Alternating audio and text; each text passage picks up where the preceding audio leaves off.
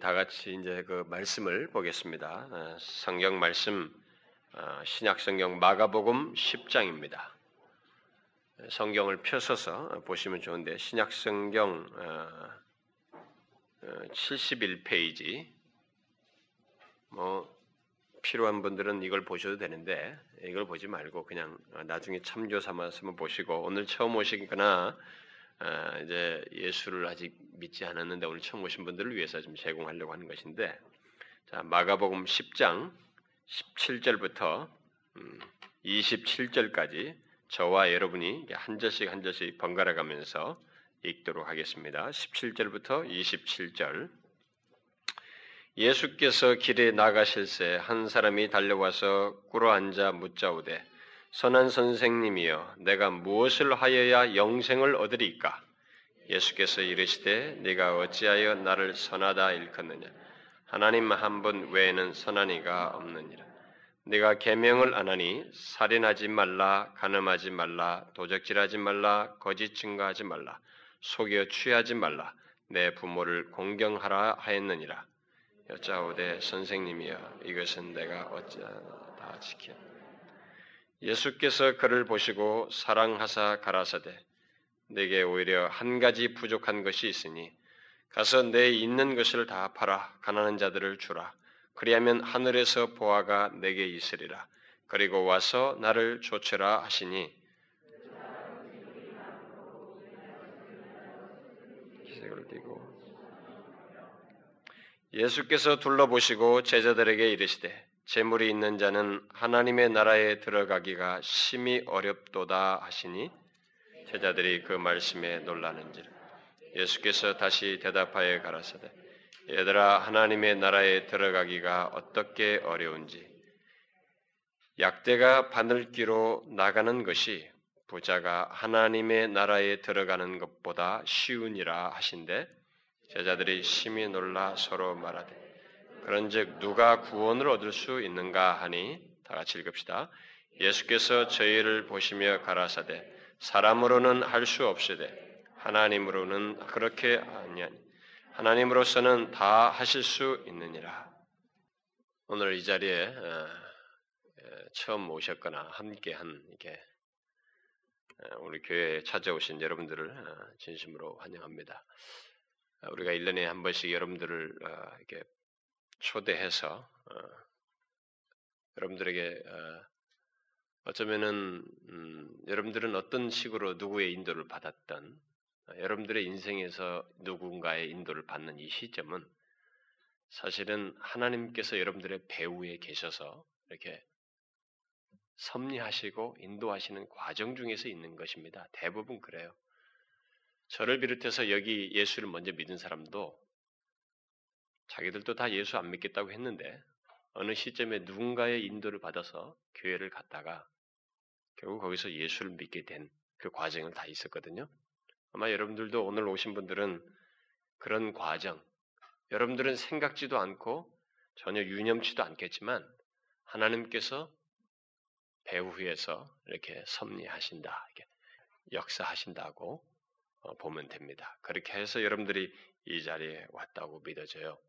여러분들이 이 시간에 와서 어, 다른 무엇보다도 여기서 뭐 흥겨운 무슨 뭐 쇼를 벌릴 것도 아니고 뭐 여러분 TV에서 그런 건 많이 보셔요. 어, 여기서는 TV나 다른 데서 볼 수 없고 들을 수 없는 그 하나님이 우리에게 하시는 말씀이 있습니다. 그 말씀을 제가 여러분들에게 좀 어, 나누고 싶고 전해드리고 싶습니다.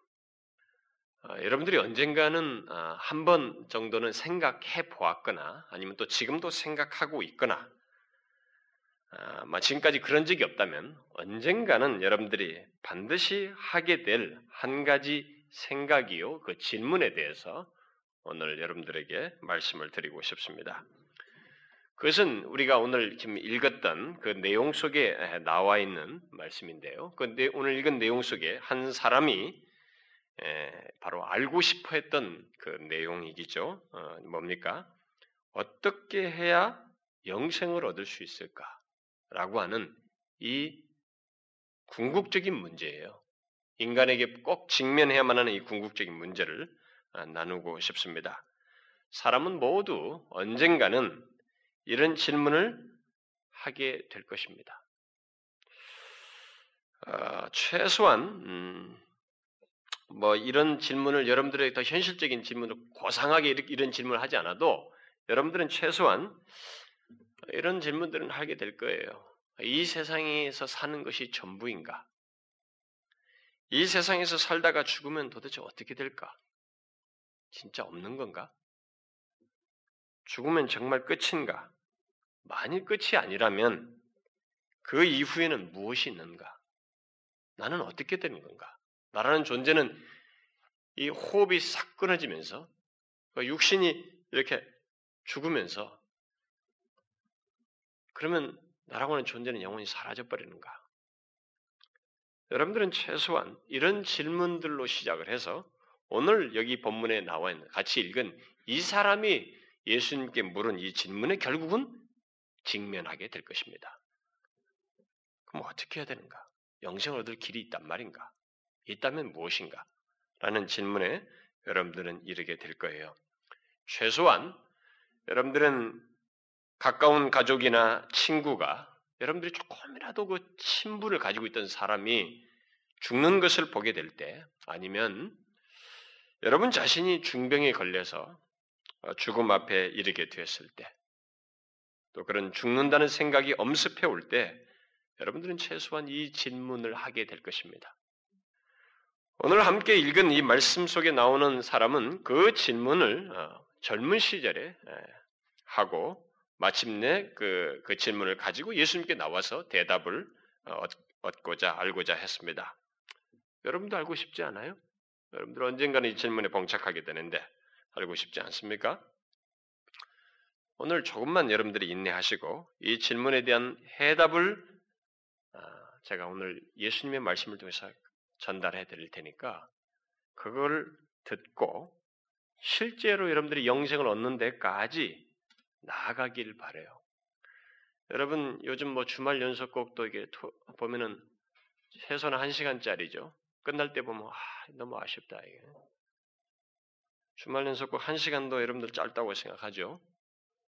여러분 그 정도로 생각하시고 한번 차분하게 인내하시고 오늘 한번 들어보세요.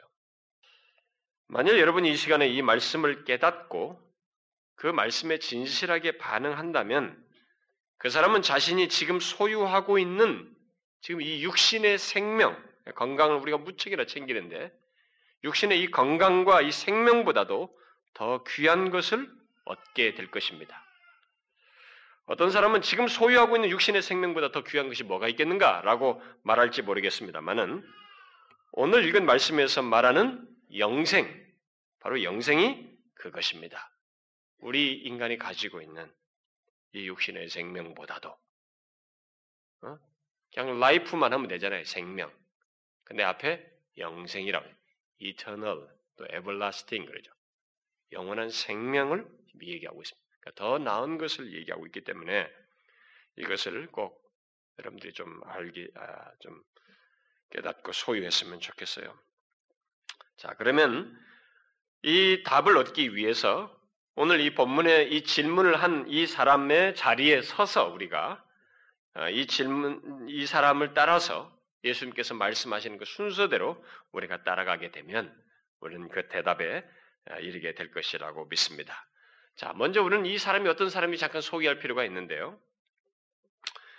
여기 어, 뒤에 뭐 오늘 읽은 내용 속에 보면 이 사람이 재물이 많다 그랬어요. 재물이 많은 사람이라고 한 거 보면은 부자라는 것입니다. 부자였어요.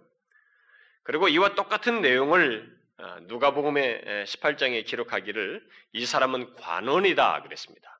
관원이라 그러면은 이 사람이 영향력 있는 귀족이라는 얘기입니다. 아, 귀족이에요. 그리고 또 다른 곳에 마태복음 19장에 이 사람에 대해서 기록했는데 거기는 청년이다라고 기록하고 있어요. 아, 각각 한 부분씩만 묘사를 해줬어요. 그렇다면 이 사람은 부유한 귀족 청년이었다는 말이 됩니다. 그러니까 이 사람은 젊은 나이에 어, 이런 고민을 하게 된 것이 질문을 알고자 했던 것입니다. 이 부유한 귀족 청년이 예수님께 나왔는데 그런데 어떻게 나왔어요? 예, 그것도 좀 생각해 볼래요. 이렇게 숨어 다니면서 왔습니까? 아니에요. 예수님께서 길 가, 길을 가시고 있는데, 대로상이에요. 대로상에서 달려와서 꿇어 앉아서 물은 것입니다. 예수님께. 그러면서 예수님을 선한 선생님이요. 이렇게 불렀어요. 당시 지도자들과 관원들은 예수님에 대해서 편견을 갖고 적대시했습니다. 그를 배척했어요. 그러나 이 부유한 귀족 청년은 그들과 달리 최고의 경의를 표하면서 예수님께 나왔습니다. 그가 예수님께 달려온 것을 볼 때에 달려온 걸 보면 굉장히 열정적이었다는 것을 생각할 수가 있고 영생을 얻고 싶은 마음이 간절하여서 그것도 기다리지 못하고 이렇게 대로상에 예수님께 사람들이 많이 있는데도 그 의식치 않고 온 걸 보면 굉장히 용기가 있다라는 것을 생각할 수도 있겠어요. 또 인간의 이 궁극적인 문제를 고민 끝에 이렇게 막 성급하게 가지고 와서 예수님께 물은 걸 보면 이 사람이 종교적인 관심이 깊었다고도 생각할 수도 있겠습니다. 요즘 같으면 이런 사람 드물죠. 누가 무슨 영생을 얻고자 알고 싶다고 그래서 이렇게 막 열정과 용기를 가지고 교회당에 누가 나옵니까? 스스로 나옵니까? 교회 한번 갑시다 해도 인상 찌푸리는 게 이 세대예요. 뭐 이상한 편견을 드러내는 것이 보통 사람들의 모습입니다. 이 사람은 대단한 사람이죠. 굉장한 모습으로 주님께 나왔어요. 자, 그렇게 대단한 열의를 가지고 찾아온 이 부자 청년. 그래서 예수님께 나와서 궁극적인 문제, 인간의 궁극적인 문제를 곧 내가 무엇을 하여 영생을 얻을까라고 이 물은 것에 대해서 그러면 예수님께서 어떻게 반응하셨어요? 그렇게 대단한 열의를 가지고 묻는 것에 대해서 예수님께서 야, 너 너무 특별하구나. 너같이 귀한 사람이 이렇게 나에게 나오다니. 그것도 그렇게 열정적으로 용기 있게 그리고 종교적인 그 열심을 가지고 그 고상하고 중요한 질문을 가지고 내게 나오다니. 그래. 어떻게 하면 영생을 얻느냐면 이렇게 이렇게 하면 된단다. 이렇게 말해줬어요? 아니죠. 아닙니다. 이것이 요즘 우리 교회들 오늘날 흔히 보는 것과 다른 모습이에요. 요즘 교회들은 세상에서 실력이 있고 부유하고 사회적 지위가 있는 사람, 이 청년처럼 열심을 가지고 자신을 낮추면서 교회에 나오면 이 사람은 벌써 됐다, 이 사람은. 이 사람은 벌써 예수 믿는 거나 다름이 없어. 간단하게 요구하죠. 예수를 믿겠습니까? 네, 난 믿고 싶습니다. 당신은 죄인입니다. 근데 그걸 인정하고 주님을 믿겠어요? 예, 믿겠습니다. 그러면 당신은 구원받았습니다. 이렇게 해버려요. 예수님 그렇게 안 합니다. 그리고 교회에도 이렇게 이런 정도의 신분과 지위를 가진 사람이 많이 교회에 나오면 교회도 그런 사람들을 그렇게 쉽게 대하지만 그런 당사자들도 교회 나올 때 상당히 어깨에 힘을 줘요. 자기를 알아주길 바라고 내가 이렇게 어렵게 왔으면 또 내가 이 정도 열심을 내고 몸을 낮추어서 왔으면 나 같은 사람은 정말로 최소한 구원을 받는 거 아니겠어요? 천국이 있다면 천국 가는 거 아니겠습니까? 아, 이런 생각을 합니다. 제가 어떤 사람 전도해 보면 저는 나쁜 짓 하나도 한 것 없어요. 저는 죽으면 최소한 천국 갈 거라고 믿습니다. 그래요. 요 사람도 요 사람보다도 어? 어, 요 사람 비슷한 거죠 결국. 음, 사람들이 그런 생각을 합니다. 그러나 여기 예수님을 보면 예수님은 그런 이 사람과 같은 생각과 태도에 대해서 받아주지 않았어요. 받아주지 않았습니다. 예수님은 오히려 이 부자 청년이 먼저 알아야 할 것이 있다라는 것을 아, 결국 아시고 드러내셨습니다. 먼저 알아야 할 것에 대해서 말씀하셨죠. 다시 말해서 영생을 얻고자 하는 모든 사람들 또는 교회에 나오는 모든 사람들이 먼저 알아야 할 것이 있다는 것입니다. 그게 무엇이에요?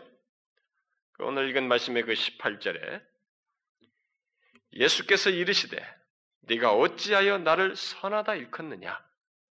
하나님 한 분 외에는 선한 이가 없느니라. 여러분들은 많이 동문서답 같죠?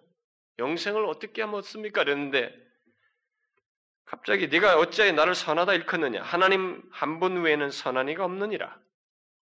이렇게 말씀하셨어요. 아니 직접적인 대답은 안 하시고 갑자기 뚱딴지 같은 말씀을 하시는가? 그러나 그것은 예수께서 이 청년의 마음을 아시고 하신 얘기입니다.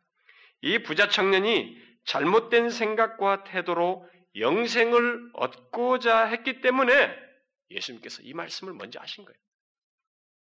그래서 예수님은 이 청년에게 영생을 얻으려면 먼저 하나님이 어떤 분이신지를 알아야 한다는 것을 지금 제일 먼저 말씀하신 것입니다.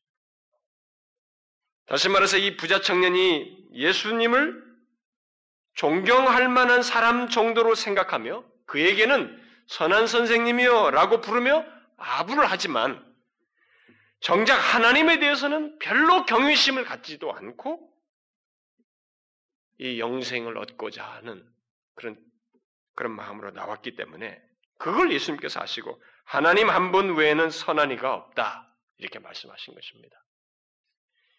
예수님은 마태복음 5장에서 의로운 사람을 선하다고 그랬어요. 선하다고 그랬습니다. 의로운 사람을. 따라서 이 청년이 예수님을 가리켜서 선하다고 말하는 것은 틀린 것이 아니에요. 그런데도 하나님 한 분 외에는 선한 이가 없다라고 말한 것은 이 청년의 마음이 잘못되었기 때문에 그래요.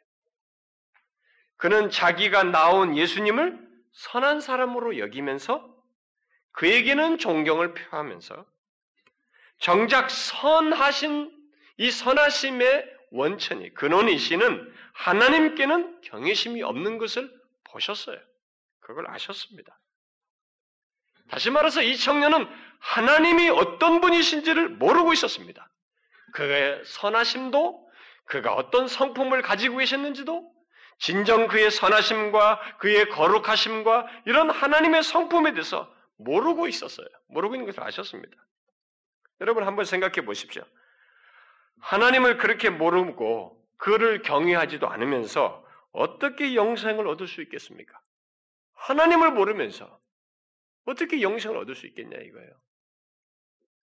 결국 예수님은 영생을 얻고자 하는 사람들, 곧 죄에서 구원받고 죄가 가져다 주는, 죄가 요구하는 죽음, 사망으로부터 구원받고자 하는 사람들은 자신에게 필요한 행복, 영생, 구원을 말하기에 앞서서 먼저 하나님을 알아야 한다.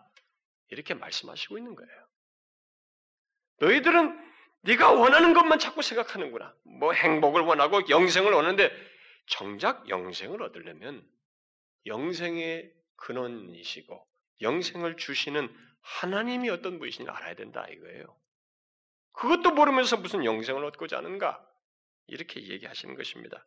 그래서 하나님은 선하시며 동시에 거룩하신 분이시라는 걸 알아야 된다는 것이에요. 그래서 그가 선하시고 거룩하시기 때문에 우리들의 죄에 대해서 심판하시는 분이시라는 것을 알아야 한다는 것입니다.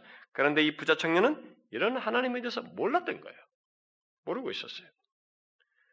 그런데 이 부자 청년의 문제는 그것만이 아니었습니다. 하나님만 모르는 것이 아니었어요. 그는 하나님을 모름으로써 자기 자신도 몰랐어요.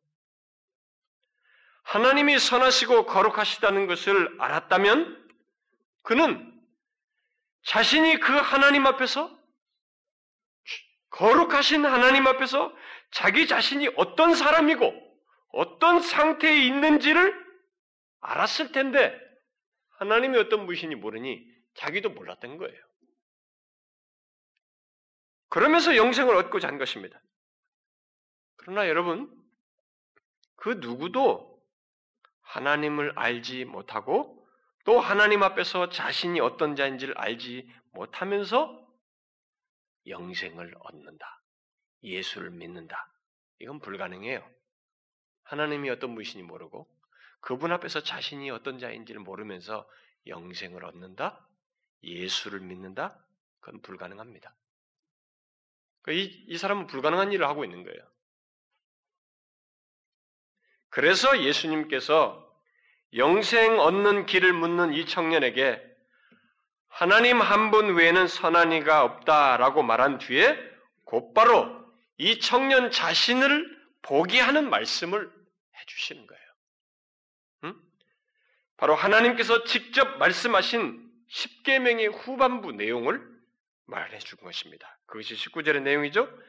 네가 계명을 안 하니 살인하지 말라, 간음하지 말라, 도적질하지 말라, 거짓 증가하지 말라, 속여 취하지 말라, 내 부모를 공경하라. 예수님은 하나님 한 분 외에는 선한 이가 없다는 말씀을 통해서 이 부자 청년이 하나님에 관한 모든 계명을 사실상 어기고 있다는 것을 드러내셨어요. 네가 사실 하나님에 대해서 모르고 있다. 그런데 하나님만 모르는 것이 아니라 이 십계명 후반부 사람들과의 관계 속에서 있는 내용을 말씀하심으로써 하나님 앞에서 네 자신이 어떤 자인지 그걸 동시에 보여주는 거예요. 자, 이런 계명을 하나님께서 지키라고 했는데 너 지켰니? 이렇게 말한 거죠. 자, 이 말에 대해서 너는 이 계명을 다 지켰느냐? 다시 말해서 다른 사람을 뭐 살인하지 말라고 그랬는데 예수님의 말씀은 살인의 동기인 미워함부터 다 얘기하는 거죠. 너 다른 사람을 미워하거나 마음에 간음, 음욕을 품어보거나 남의 것을 탐내보거나 다른 사람들에 대해서 거짓 증거한 것이 없어? 이렇게 묻는 거죠. 그렇게 함으로써 자기 자신을 보게 하고 있는 거예요.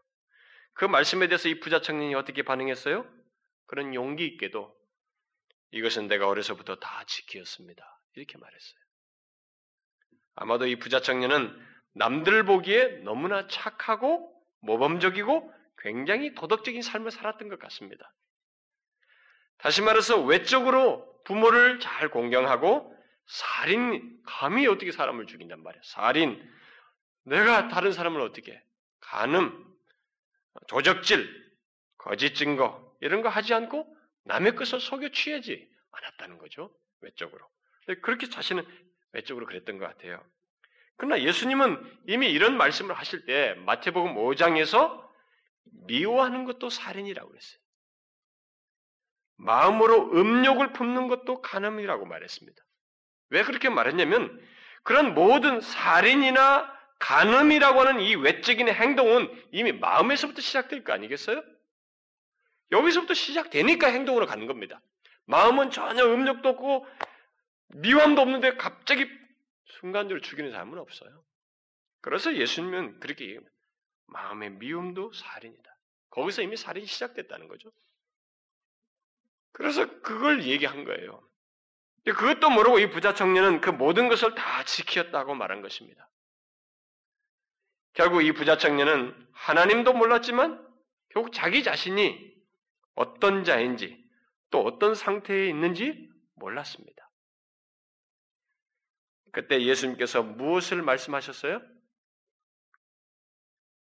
예수님은 그가 다 지켰다고 하지만 사실상 범하고 있는 한 계명을 지금 말한 그 계명 중에 한 계명을 대표적으로 들어서 구체적으로 실천하라고 말씀하셨습니다. 21절에 내게 오히려 한 가지 부족한 것이 있으니 가서 내 있는 것을 다 팔아 가난한 자들을 주라 그리하면 하늘에서 포화가 내게 있으리라. 예수님께서 이 청년에게 지금 이 뒤에 말한 계명 중에 이 10계명 중에 몇 번째 계명을 실천하라고 한 거예요? 열 번째 계명입니다. 탐내지 말라. 남의 것을 탐내지 말라는 열 번째 계명을 대표로 들어서 실천하라고 한 것이. 예수님은 이 부자 청년이 탐욕에 가득 찬 자신을 보지 못하고 있는 것을 아셨습니다. 그런 자신을 알지 못하고 나는 어려서부터 정직하고 의롭습니다. 그런 내가 영생을 얻고 싶습니다. 그럼 어떻게 하면 좋겠습니까? 이렇게 자신만만하게 나온 것에 대해서 예수님은 마치 이렇게 말씀하셨습니다. 아니다. 너는 하나님도 알지 못할 뿐만 아니라 탐욕스러운 내 자신도 모르고 있다. 너는 탐욕으로, 탐욕으로 가득한 사람이다. 다시 말해서 하나님 앞에서 죄인이다. 그 상태로는 구원은 커녕, 영생은 커녕 심판을 받고 멸망을 받을 것이다. 너는 그것부터 알아야 한다. 이렇게 말씀하신 셈이에요. 여러분, 여러분 중에도 혹시 부자 청년처럼 아, 나는 별로 나쁜 사람이 아니에요. 나는 이 세상에서 정직합니다. 굉장히 도덕적입니다. 남들에게 해코지 한 적 없어요. 정말 나만큼만 살았으면 뭐 이 세상이 이렇게 나쁘지 않을 것입니다. 저는 모범적인 사람이에요. 부모에게 순종하면서 잘 살아왔습니다. 뭐 이런 사람이 있어요? 그것은 모두 하나님이 어떤 분이시며 그 하나님 앞에서 자신이 어떤 자인지를 전혀 모르기 때문에 하는 소리입니다. 여러분 중에 어려서부터 누군가를 한 번도 미워해 본 적이 없는 사람이 있어요? 마음속으로 음욕을 품은 적이 없습니까? 청년기를 지나고 결혼한 뒤에도 마음에 음욕을 품은 적이 없어요? 남의 것을 탐내는 저걸 어떻게든 소유하려고 하는. 저는 어떤 어디에 놀러 갔는데 에, 이 비치볼이 있었어요. 비치볼을 누가 이렇게 그냥 놓고 갔습니다. 그런데 어떤 사람이 그걸 이제 가지려고 했는데 자기 딸이 그걸 갖고 싶어 하니까 그 딸의 어머니가 빨리 물가로 가서 그걸 그 이쪽이 가지러 가는 사이인데 그 사람이 빨리 가져와서 자기 딸에게 주는 걸 보았습니다. 아, 사람의 그 마음속에 있는 이 탐욕의 이런 것들 여러분 보세요. 그건 아주 이제 아주 사사로운 것이에요. 성장하면서부터 자매지간에 형제지간에 어? 남의 것을 탐내본 적이 없어요? 그런 죄가 없는 사람은 이 세상에 아무도 없습니다. 그런데 이 부자 청년은 그것을 몰랐어요. 이것을 알아야 했거든요. 자기 자신이 그런 자인 것을 알아야 했습니다. 여러분도 자신이 선하시고 거룩하신 하나님 앞에서 죄인이라는 것을 알고 있습니까? 바로 그런 맥락에서 죄인도 적당한 죄인이 아니라 셀 수 없이 많은 죄를 범한 지독한 죄인이라는 것을 알고 있나요?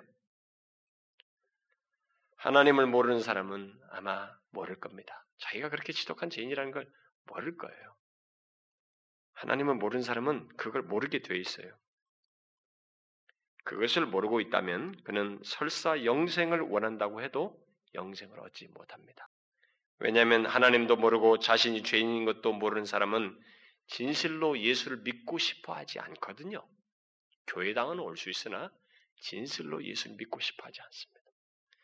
예수님은 이 부자 청년에게 사실상 영생 얻는 길을 가르쳐 주고 있는 것입니다. 지금 이 말씀을 하시면서 다시 말해서 영생은 하나님이 어떤 분이신지를 알고 자신이 하나님 앞에서 얼마나 죄인인 것을 깨닫고 그것을 하나님 앞에서 인정하며 회개하는 것이 있어야 한다라고 지금 말해주고 있는 거예요.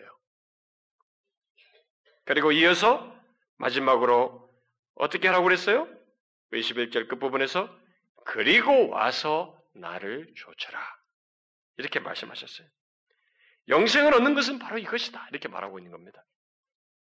다시 말해서 하나님을 알고 나의 죄인 된 것을 깨닫고 현재 자신이 죄악된 생활로부터 그 돌이켜서 예수를 믿고 따르는 것 이것이 영생을 얻는 길이다. 네가 지금 어떻게 해야 영생을 얻겠냐고 하는데 바로 그것이야 라고 말해 주는 것입니다.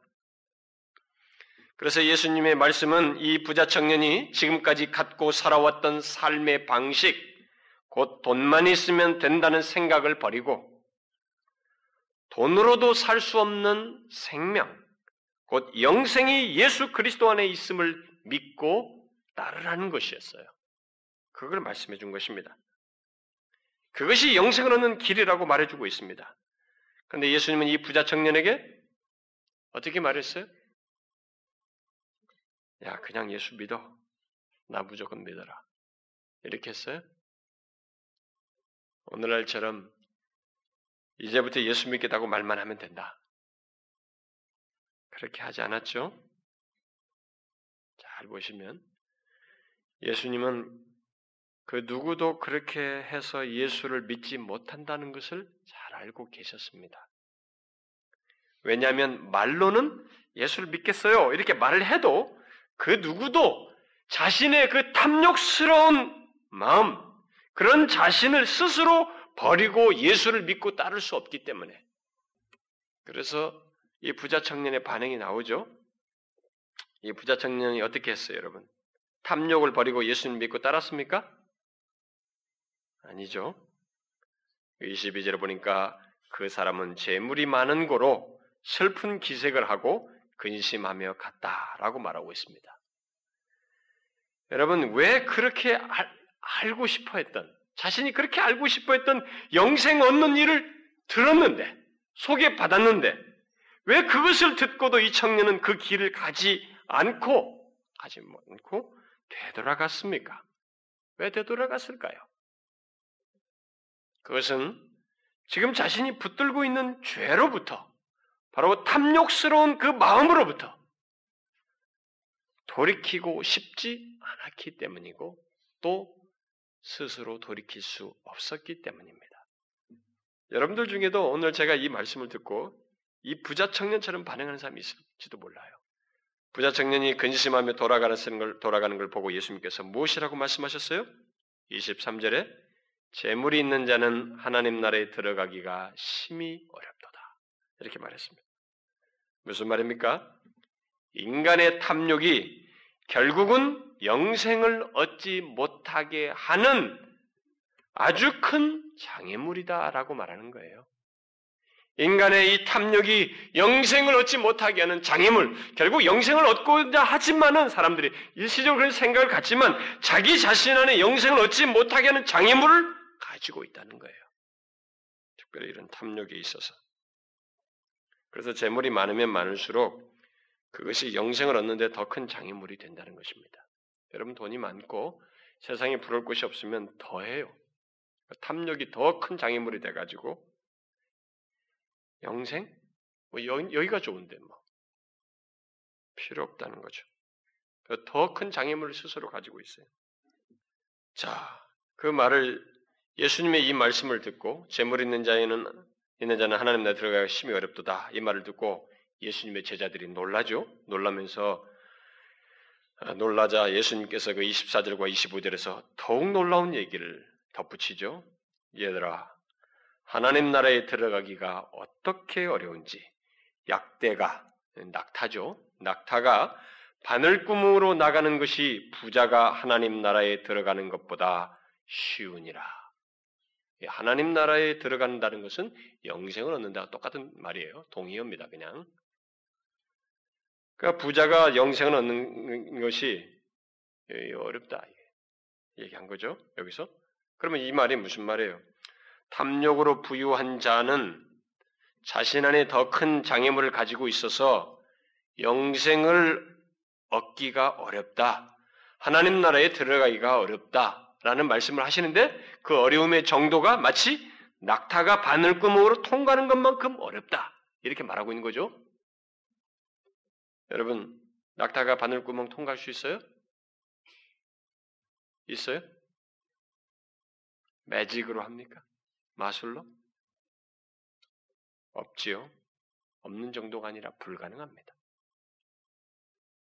그렇다면 부자는 모두 천국에 들어가지 못한다는 말입니까? 천국은 가난한 자들만 들어간다는 말이에요? 그 말은 아닙니다.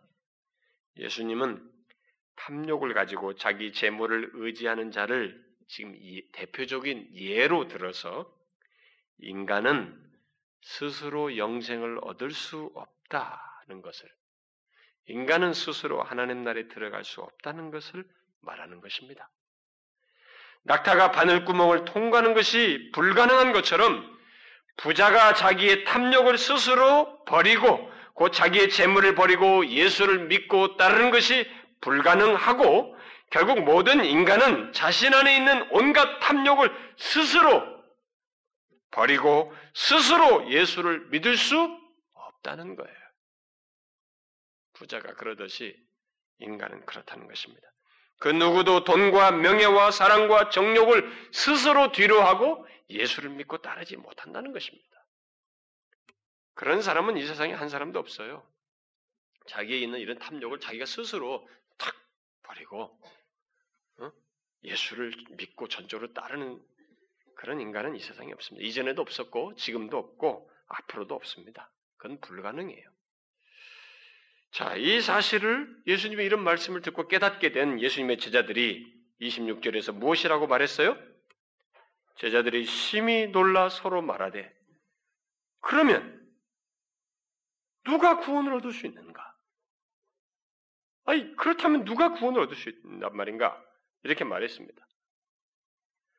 다시 말해서 탐욕으로 가득 찬 인간, 음욕을 품는 인간, 거짓 증거를 일삼는 인간, 하나님을 알지도 못하고 무시하면서 사는 인간, 이런저런 죄악으로 가득 찬 인간이 구원받는 것이 마치 낙타가 바늘구멍을 통과하는 것처럼 불가능하다면 도대체 어떻게 해야 구원을 얻을 수 있고 누가 영생을 얻을 수 있단 말인가?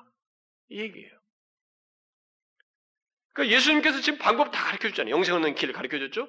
그러니까 설사 영생을 얻는 길을 가르쳐 주어도 본래 하나님을 알지도 못하고 자신이 죄인인 것도 알지 못하고 탐욕으로 가득 찬 인간이 구원받는 것이 이 낙타가 바늘구멍 통과하는 것 같다면은 도대체 누가 구원을 수 있단 말이야? 이렇게 반응한 것입니다. 여러분도 이 제자들과 똑같은 질문이 생기시죠? 그렇죠? 아니, 그럼 도대체 지금까지 설명을 딱 들으시면 여러분도 생기잖아요. 그럼 어쩌란 말인가? 누가 구원받는다는 얘기야? 도대체 어떤 사람이나 영생을 얻을 수 있단 말인가? 그런데 여러분, 예수님은 이 과정 속에서 이런 결론에, 그런 이 제자들 같은 질문에 이르기를 원하시고 있습니다. 영생을 얻는 그 얘기를 하기 위해서 영생을 얻는 이 문제, 영생을 얻고자 하는 그 사람에게 바로 이런 질문이 있기를 원하셔요. 요즘 기독교는 이런 질문을 갖게 하지 않습니다. 영생을 얻고 싶어요. 저 예수 믿고 싶습니다. 아, 그래요? 첫째, 따라서 하십시오.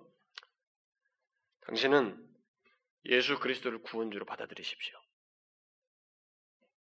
자, 그리고 나를 따라서 하십시오. 하나님, 저는 죄인입니다. 저를 받아주십시오. 이제 저는 예수를 구주로 믿겠습니다. 1, 2, 3. 따라서 하면, 자, 그러면 당신은 이제 구원받았습니다. 이렇게 쉽게 대답해버려요. 이런 제자와 같은 질문에 이르지게 하질 않습니다. 예수님은 그렇게 안 하셨어요. 이 질문에 이르러야 하는 것입니다, 여러분. 이게 정상이에요. 앞에서 모든 말한 내용의 흐름이 예수님께서 그렇게 하고 있어요. 거기에 이르러야 합니다. 예수님은 아무리 사회적인 지위가 있고 부유하고 도덕적으로 완전하고 모든 사람들에게 존경받는 사람이라 해도 당신은 스스로 영생을 얻을 수 없습니다. 왜냐하면 스스로 자신의 죄를 버릴 수 없고 탐욕을 버릴 수 없기 때문에 그래서 자신이 영생을 얻는 것은 마치 낙타가 바늘구멍을 통과하는 것이나 만큼이나 당신은 불가능합니다. 그래서 당신은 그러면 누가 영생을 얻을 수 있습니까? 인간은 안 된단 말입니까? 어떻게 해야 됩니까? 라고 이 상태까지 와야 된다는 거예요. 와야 된다는 것입니다. 오늘날 우리 누가 너무나 다르죠. 오늘날 교회에 오는 많은 사람들이 자신들이 맘만 먹으면 예수를 믿는 줄 알아요. 아닙니다, 여러분. 절대 당신이 맘먹다고 해서 믿어지지 않습니다. 그건 거짓이에요. 자, 정말로 당신이 맘만 먹으면 예수를 믿겠다 그러면 당신이 하나님이 어떤 분이신지 알아요? 당신이 하나님의 어떤 죄인지를 스스로 압니까? 죄를 버릴 수 있나요? 당신의 마음속에 있는 탐욕을 버릴 수 있어요? 인간은 불가능합니다, 여러분. 안 되는 거예요. 이 상태에 와야 되는 것입니다. 간단하게 예수를 믿겠어요. 나는 죄인입니다. 나를 받아주십시오. 몇 마디 하고 입술에 고백하고 당신 예수 믿었어요. 천만의 말씀입니다. 그 사람 예수 믿은 거 아니에요. 예수님은 그렇게 안 가르쳤습니다. 우리는 여기 제자들처럼 그러면 누가 구원을 얻을 수 있단 말이야.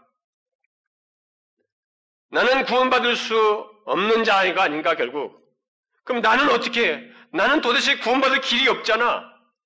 여기에 이르러야 한다는 것입니다. 그러면 여러분들은 아, 그러면 어떻게 하란 말이에요? 영생 얻는 길을 가르쳐 줘도 스스로 영생 얻을 길을 갈 수가 없고 구원받을 수 없다면 어떻게 하란 말인가? 그것에 대해서 예수님께서 대답을 하시죠. 27절에서 대답해 주십니다. 사람으로는 할 수 없으되 하나님으로는 그렇지 아니하니 하나님으로서는 뭐요? 다 하실 수 있느니라. 이것이 최종적인 해답입니다. 인간은 스스로 영생을 얻지 못하고 오직 하나님만 얻게 하실 수 있습니다. 인간은 영생을 얻는 길을 가르쳐 주어도 자신의 힘으로는 그 길을 갈 수 없고 스스로 하나님을 믿을 수 없으며 자신이 죄인인 것을 스스로 깨닫고 회개하지도 못합니다. 특히 자신 안에 있는 탐욕과 이 세상에 대한 집착과 미련을 스스로 버리고 예수를 믿고 따를 수 없어요.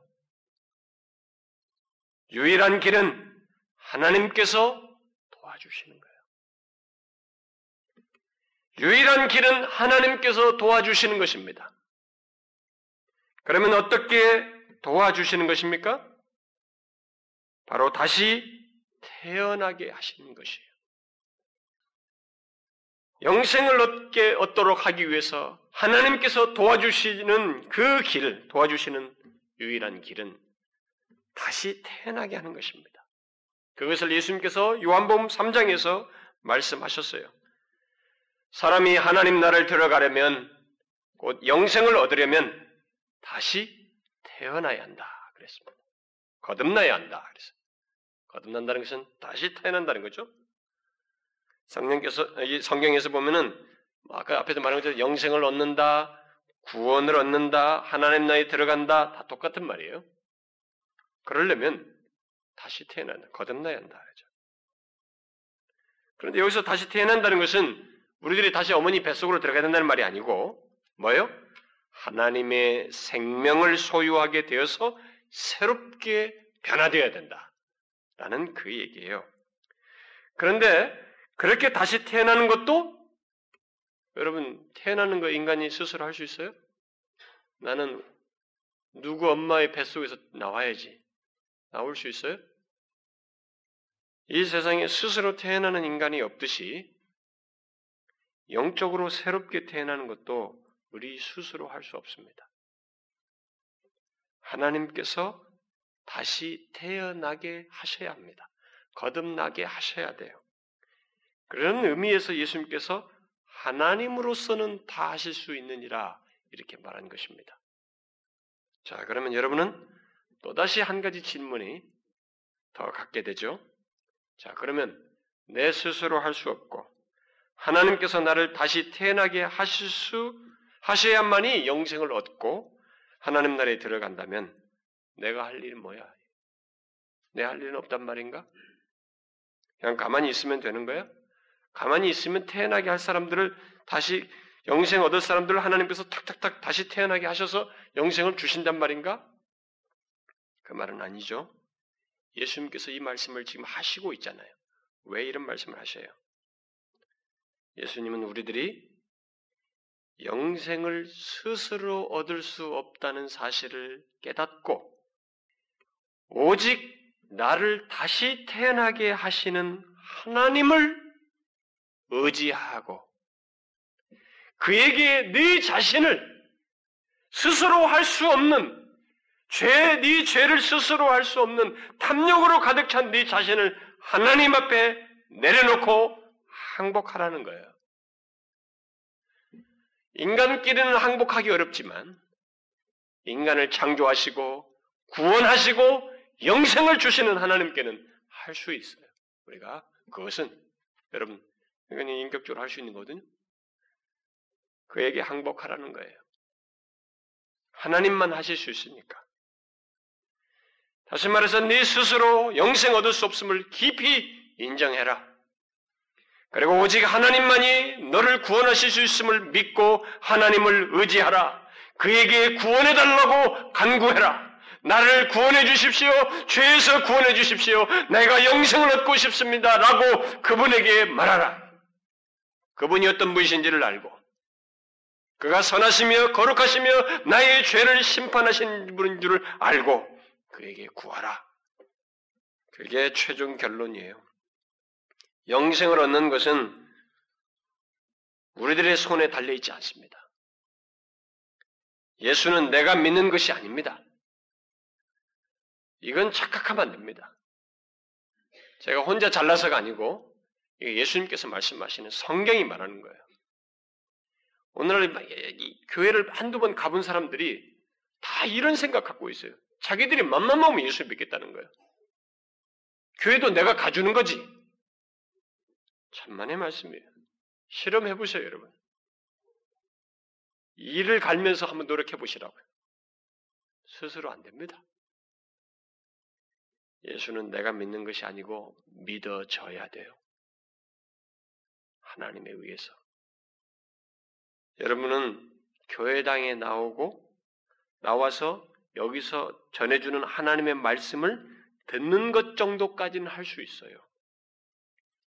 그러나 여러분이 다시 태어나고 하나님에 의해서 다시 태어나고 탐욕스러운 옛 생활을 회개하고 예수님을 믿고 따르는 것은 모두 하나님께서 도와주셔야 돼요. 오직 하나님만이 그 모든 것을 하실 수 있습니다. 그러므로 여러분, 여러분이 진실로 영생을 얻고 싶다면, 죄와 사망에서 구원받고 싶다면, 이 자리에 온 것에서 끝내지 마셔야 됩니다. 여기서 끝내지 마시고, 그 모든 것을 가능하게 하시는 하나님께 자신을 내려놓고 항복하고 구원해달라고 구하셔야 됩니다. 하나님께는 자존심이 필요 없어요. 구하셔야 됩니다. 저는 여러분들이 여기서 나는 죄인입니다. 그렇게 말하고 이제 예수 믿겠어요 라고 말하면 영생을 얻을 것이라고 말할 수 없습니다. 말하고 싶지도 않고. 저는 여러분들이 진짜로 영생을 얻고 싶다면 여기 예수님의 말씀대로 먼저 여러분 스스로 여러분 스스로는 영생을 얻지 못한다고 하는 것을 통감하시고 겸손하게 하나님께 항복하셔요. 항복하십시오. 그것이 여러분들이 이 세상에서 갖는 죄, 그리고 죄가 반드시 요구하는 죽음과 죽음 이후의 심판으로부터 구원받아서 영생을 얻고 하나님 나라에 들어가는 길이에요. 다른 길은 없습니다. 스스로 인간이 죄인인데 스스로 돌을 닦아서 어떤 경지에 들어간다? 할 수 없어요. 탐욕이 제거 안 됩니다. 여러분 석가모니도 그랬잖아요. 자기 안에 이 탐욕이 제거가 안 된다고. 아무리 돌을 닦아도 안 되는 거야. 인간은 스스로 제거할 수 없어요. 하나님께 구해, 구하십시오. 무엇을 구하세요? 하나님, 지금 제가 오늘 여기서 어, 이 하나님의 말씀을 들었는데 여기서 듣고 이 깨닫게 된 것, 이 사실, 이 사실대로 나의 죄악됨을 하나님 회개하고 싶습니다. 나의 죄악됨을 회개하여 예수를 믿을 수 있도록 도와주십시오. 여러분 회개도 하나님이 도와주셔야 돼요. 하나님 제가 이런 사람인 것을 깨닫게 해 주십시오. 예수님께서 말씀하신 영생을 얻는 길은 바로 그것입니다. 그렇게 할 때 하나님에 의해서 영생이 주어져요. 여러분, 영생을 얻고자 하거든 꼭 그렇게 하십시오. 예수님이 믿어지기까지 그렇게 하십시오. 예수님은 내가 믿기보다 믿어지는 거예요. 영생은 예수를 믿음으로써 이 세상에서부터 소유하게 되는 것입니다. 어차피 죽고 난 이후의 영생, 그 이후에까지 영생을 누릴 것이면 그 대상자는 지금부터 소유하는 거 아니겠어요? 그래서 예수 믿는 자들의 죽음을 성경에서 뭐라고 말했어요? 잔다라고 그랬습니다. 뭐 이제 끝나서 뭐 그 다음에 완전히 단절이 아니고 잔다. 그러죠. 눈을 감았다가 아침에 깨는 것과 같이 한순간에 호흡이 끊어진과 동시에 바로 영원한 생명으로 하나님 앞에 이 우주 만물을 창조하시고 인간 역사를 주관하시고 모든 것을 허락하시는 그 하나님께 이른다는 것입니다. 여러분, 그 영생을 얻고 싶거든 지금 말한 이 길을 택하십시오. 무엇을 여러분들이 어떻게 막 업적을 쌓을 거 아니에요. 공로를 쌓을 거 아닙니다. 오직 하나님만이 영생을 얻게 하실 수 있고 영생에 얻도록 제시된 모든 길조차도 그분에 의해서 할 수 있다는 것을 알고 그걸 인정하고 그분께 구하십시오. 예수가 믿어지기까지. 너무 싱겁나요? 아, 영생을 얻으려면 탁탁탁 3단계로 말해주셔야 뭐가 속 시원하지. 그게 인간의 욕심이에요. 인간은 내가 뭔가를 한 것이 있어야 그것에 근거해서 에헴 하고 싶거든요. 이게 있잖아. 한 것이 있으니까 당연히 결과가 오겠지. 보상이. 근데 여러분 하나님은 그걸 원치 않습니다. 하나님은 영생은 인간에게 출처가 아니거든요. 인간의 출처. 그건 하나님 것이에요. 하나님으로부터 오는 것이에요. 그러니까 시작도 끝도 그분에 의해서 된다는 것을 말씀하시는 겁니다. 그래서 오직 그 사실을 깨닫고 인정하며 하나님께 도움을 구하는 것. 그 도움을 구하는 자에게 하나님이 영생을 주시는 것. 그게 유일한 길이에요. 여러분 제 말을 이해하셨어요? 오늘 제가 소개한 걸 이해하셨습니까? 여러분들은 이 질문에 어느 땐가는 봉착합니다. 지금 아무리 팔팔하고 날라도 어느 땐가는 이 질문에 봉착해요. 어떻게 되는가 죽으면 영생을 얻는 길이 바로 이것입니다. 그래서 여기서 끝내지 마시고 여러분 계속 나오셔서 예수가 믿어지기까지 말씀을 들으시고 하나님께 도움을 구하십시오. 정말로 그들에게 하나님께서 지금부터 영생을 알게 하실 것입니다. 제가 이 영생이 무엇인지에 대해서는 지난번에 한번 설명했습니다. 영생은 영원히 죽지 않고 사는 것만 말하지 않아요. 그건 그냥 외면적인 내용이고 영생이란 삶의 질을 얘기하는 것입니다. 바로 하나님과 교제하며 하나님의 것들, 신적인 소유, 하늘의 모든 것들, 인간이 이 세상의 죄로 인해서 눌린 모든 것에서 자유하고 평안과 사랑과 오직 사랑이 통용되는 그 하나님과 교통하는 그런 삶의 질을 영원토록 갖는 것을 얘기해요. 그러니 그것은 예수를 믿기 시작하면서부터 가능하게 되거든요. 여기서부터. 그 사람들은 육신의 생명이 끝나면서 이어지는 것입니다. 만일 죽고 난 이후에 관심이 있다면 그 영생도 이렇게만 얻을 수 있어요. 이 사실을 기억하시고 꼭 하나님께 도움을 구하시고 예수 믿어지기까지 계속 좀 말씀도 들으시고 나와서 기도하시면 좋겠어요. 저도 그렇게 해서 예수 믿게 됐거든요. 여기 예수 믿는 사람도 다 그 과정 밟았어요. 여러분 모두 그러시기 바랍니다. 자, 기도하겠습니다. 하나님 아버지, 감사합니다.